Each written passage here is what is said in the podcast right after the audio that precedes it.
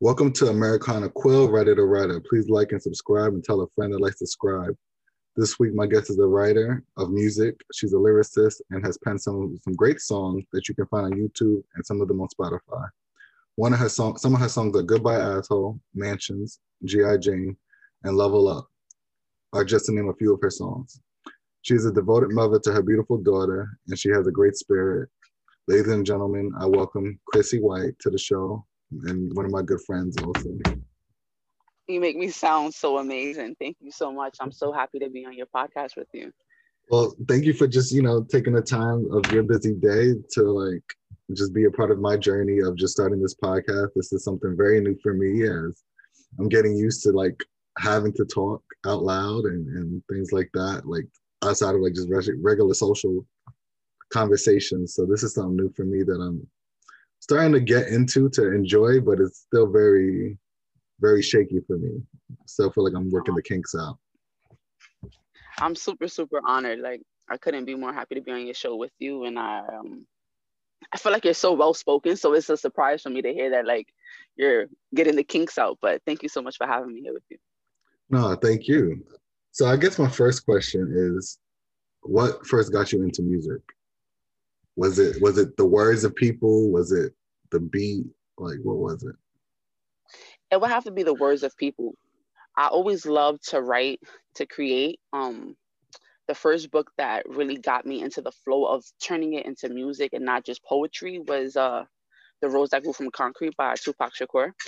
Um, I realized that he started off as a poet and then became a rapper, a lyricist, an artist of music. And I felt instantly like I can do that. I can make music if it's simply just not simply because it's not simple, but if it starts from poetry and turns into music, I can do that. And that's what started the whole entire journey of me making music. Well, that's amazing because I actually bought that book too. I bought it when I was 16 years old. I think actually closer to where he grew up in Maryland when I was on like a, a post grad trip of camp. So when I was on the camp trip, I bought that poetry book and actually read read some of it. I don't know if I ever finished it. I don't know where it's at now, but I remember having that book at one point for sure. I found the book actually in my sixth grade class, which was mind blowing. Like, you know, like uh, I was in the sixth grade. I never forget. Shout out to Ms. Bassi because she's probably the reason why I'm even a rapper today. Um, we had a whole bunch of books on this shelf that was like exactly by my desk. Um, that was exactly by my desk. And I kind of like leaned back and noticed the book on the bottom of the shelf and mm-hmm. instantly mm-hmm. was like, uh, started reading it and I was like, whoa, mind you, being in the sixth grade, I must have been not that old and fell in love with the the fact that he was a, a poet because I already know who Tupac Shakur was, of course. But so the Tupac also get you into writing because of that. Like, was he the your main influence just to at least put things pen to paper? Um, I would say yes, yes. He was my main influence. Being or your start, was, at least. Maybe that's a better way of putting it. So, because the fact that I knew that he was already a, a, a, a icon of music, but mm-hmm. seeing it come from that starting point of it being poetry, that's what really like intrigued me into because I was already deeply into poetry and writing and like even writing like little short stories of my day, like just being creative with words. But when I got the book and I realized, whoa, this is a this is a, a, a icon. This is a mogul.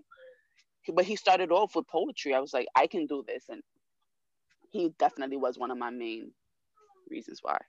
No, that's super dope. So, what is your creative process like now as a writer of, of, of music and as an artist? my creative process, I have to be at my clearest of thoughts. So for me, it's usually early in the morning or late at night. So like when my day is ended and I feel like I'm at peace with myself, I have to uh I'm so sorry, bro. You want to start over? no, no, no, no. It's all right. It's okay. Just um, I'll let the audience know that you are still watching your beautiful daughter as we're doing this interview. So it's all good. So um, definitely early in the morning or at the end of the day, where I'm at peace, I'm silent, and um, I don't have a lot going on because when my mind is cluttered, I literally can't write. I uh, take a few beats. Shout out to my brother also H Billy Beats who makes all of my um beats. Uh, I'll listen to like I'll always I always go in with like a, a like a feeling. So I know already what type of beat I want, what type of bounce I want. If I want it to be sad, if I want it to be, you know, like a, a fast song, I already go in with that concept. I listen to tons of little beats and whatever grasps me, I start off mm-hmm. with that. I listen to the beat first and I'm trying to create what kind of topic I want to speak about while I'm listening to the beat and seeing how it flows with it. And the magic happens after that. That's a pretty, it sounds much easier than I'm sure it actually is as far as the writing process goes. Is there specific specific formula though that you like of how you know if you're going to try to make it for a hit or the chorus? Do you have like a certain mind state of all right, it got to fit in these measurements for it to make sense, for it to be a good song, or or have to be an amount of time only for it to be a lovable song for everyone? I try to go with I always go for my natural feeling. I don't force things. So if I, I have to feel like this fits in pocket, the way I start off with, I always try to start off with the hook. So as long as I can come up with the hook first, because I feel like that's what actually creates the song for me, it does, or it like uh, molds the song into what it's gonna be. I always try to start off with the hook. It doesn't have to be specific. Of like, if I'm gonna just you know say three bars and repeat it or something like that, but I always start off with the hook. Um, and then I always push myself to write at least a 32 because that's just like how I, I like to hear songs. I like to hear the continuation. Um and um Wow, that's interesting. So you write 32 bars and then you'll break them up so it's at least audible for the audience to hear it. Because that's the way my brain works. Yeah. So the reason why is um also is I don't write down my music. So I'm not the greatest at like freestyling, but when I'm writing a song, my thoughts move extremely quick. And if I'm writing, is slowing me down and it's not letting my thoughts process the way I need them to process.